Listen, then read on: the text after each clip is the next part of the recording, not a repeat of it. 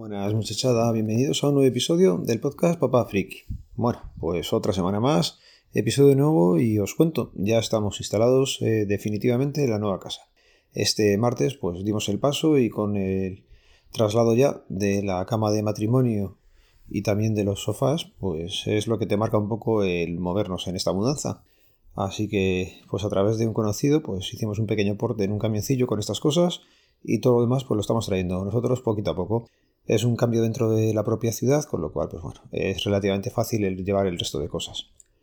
¿Cómo lo hemos hecho? Pues hemos ido trayendo al principio algunas cosillas, hemos hecho ese cambio el martes y luego pues nos faltan todas las cosas porque muchas se han quedado todavía en la casa antigua.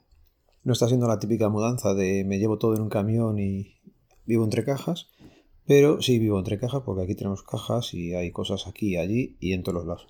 Seguramente no sea la mejor forma de hacer una mudanza, pero también es cierto que es la primera mudanza que hacemos realmente. La otra vez pues fuimos de casa de nuestros padres a la casa que ha sido nuestra durante todo este tiempo y ahí no hacía falta pues eso, tener todo al principio, ibas a casa de tus padres, te traías y creo que estamos intentando hacer lo mismo esta vez y no sé yo si será buena idea o no. Venga, actualizo con más cosillas que tengo del tema de la casa.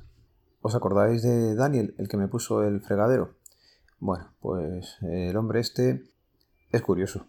Y al final, pues nada, tras ponerme el fregadero, al día siguiente había un olor insoportable en la cocina. Y es que, claro, no le puso bote sifónico. No, bote sifónico no, perdón, no le puso sifón al fregadero.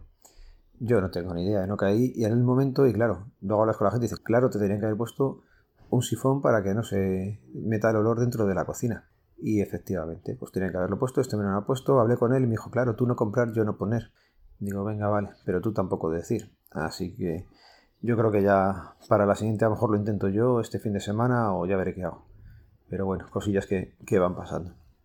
Temas que teníamos pendientes en casa, por ejemplo, la aerotermia. Nosotros tenemos aerotermia con suelo radiante refrescante. Se supone que en invierno pasará agua caliente y hará calorcito en casa. Se supone que ahora en verano iba a pasar agua fría y haría fresquito en casa. Y digo se supone porque el mismo martes que nos cambiábamos vinieron a activarlo, cuadraron las fechas fenomenal. El chico estuvo aquí, le estuvo explicando a Laura cómo funcionan todos los termostatos que por las habitaciones repartidos y lo dejó todo encendido. Pero nos dijo, hasta dentro de 4 o 5 horas no vas a notar nada, esto lleva una inercia y tal. Bueno, pues pasaron esas 4 o 5 horas, vino por la mañana y por la noche aquí hacía un calor enorme y el suelo estaba solamente frío en dos habitaciones, en la que tiene Héctor y en la que tiene Leire, y un poco del pasillo. ¿Problema que ha sido? Pues eh, se supone que estaba mal purgado o lo que fuera, vino al día siguiente y nos dijo que ya lo había solucionado, que había sido un problema en principio de la máquina general. A mí eso no me cuadraba y efectivamente, de miércoles al jueves, otra vez pasando muchísimo calor en casa, porque solamente funcionaba en dos sitios. Ayer jueves, pues pasó otra vez por aquí por casa y lo que hizo fue, esta vez sí, purgar los, no los radiadores, perdón, eh, los colectores que tenemos en el pasillo y ahí ya sí se oía pasar agua y lo mismo, nos dijo que en 4 o 5 horas se notaría y efectivamente a las 4 o 5 horas ya tenemos frío el suelo de la casa, menos en la habitación de matrimonio. Es un fastidio porque hemos pasado otra vez bastante calor esta noche, pero bueno. Encima coincido con la mega ola de calor aquí por España, que me recuerda que cuando nos fuimos a la otra casa era invierno y tuvimos problemas con la caldera. O sea que cada vez que nos cambiamos siempre va a haber problemas. Las primeras veces hasta que esto empieza a andar curiosa sensación la de el suelo radiante, porque por ejemplo en los baños es alucinante el frío que, da. Pero en el resto de la casa es soportable, pero ya digo, en los baños es poner el pie y, tener una sensación de muchísimo frío. Pero bueno, es también curiosa. Más cosillas. Tema domótica, que tengo que empezar a mirar.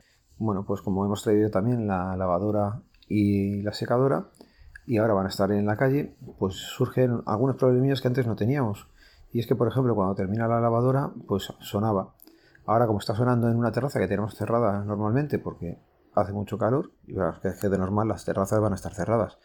Tú no tienes la puerta abierta todo el tiempo, pues claro, termina la lavadora y no tengo forma de enterarme. Entonces, cuando traiga para acá la fibra de Digi y ya volvamos a tener la wifi estable, ahora estoy sobreviviendo con la tarjeta SIM de Movistar que saqué el otro día a 20, 20 y pocos euros. La verdad es que no lo sé exactamente, si queréis os lo miro luego o lo pongo en las notas del programa. El tema es eso, que Estoy dando wifi con un móvil antiguo y hay veces que se apaga, pues se queda sin batería, aunque lo tengas conectado. Hace algunas cosillas un poco raras. Entonces, para el tema de domótica todavía no me he puesto.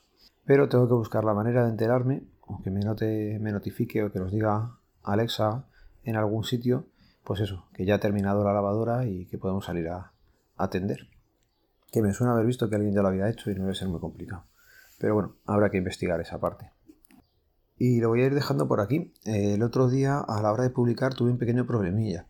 Y es que el proceso de publicación, ya lo he en algún sitio, no es nada fácil. Y lo subí a todos los sitios, pero el que tiene que generar el feed, pues no lo hizo. Y el último episodio se publicó el domingo a última hora.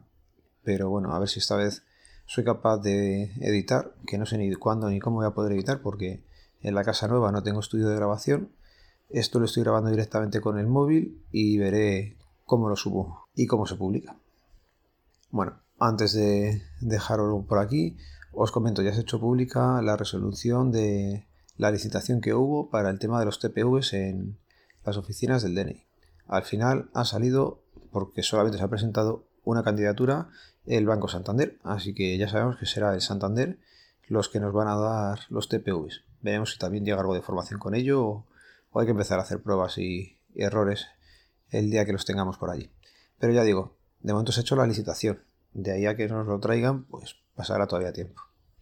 Lo voy a ir dejando por aquí. Os recuerdo que el podcast pertenece a la red de sospechosos habituales, que podéis seguiros a través del feed feed3.me barra sospechosos habituales. Un saludo, nos vemos, nos leemos, nos escuchamos. Adiós.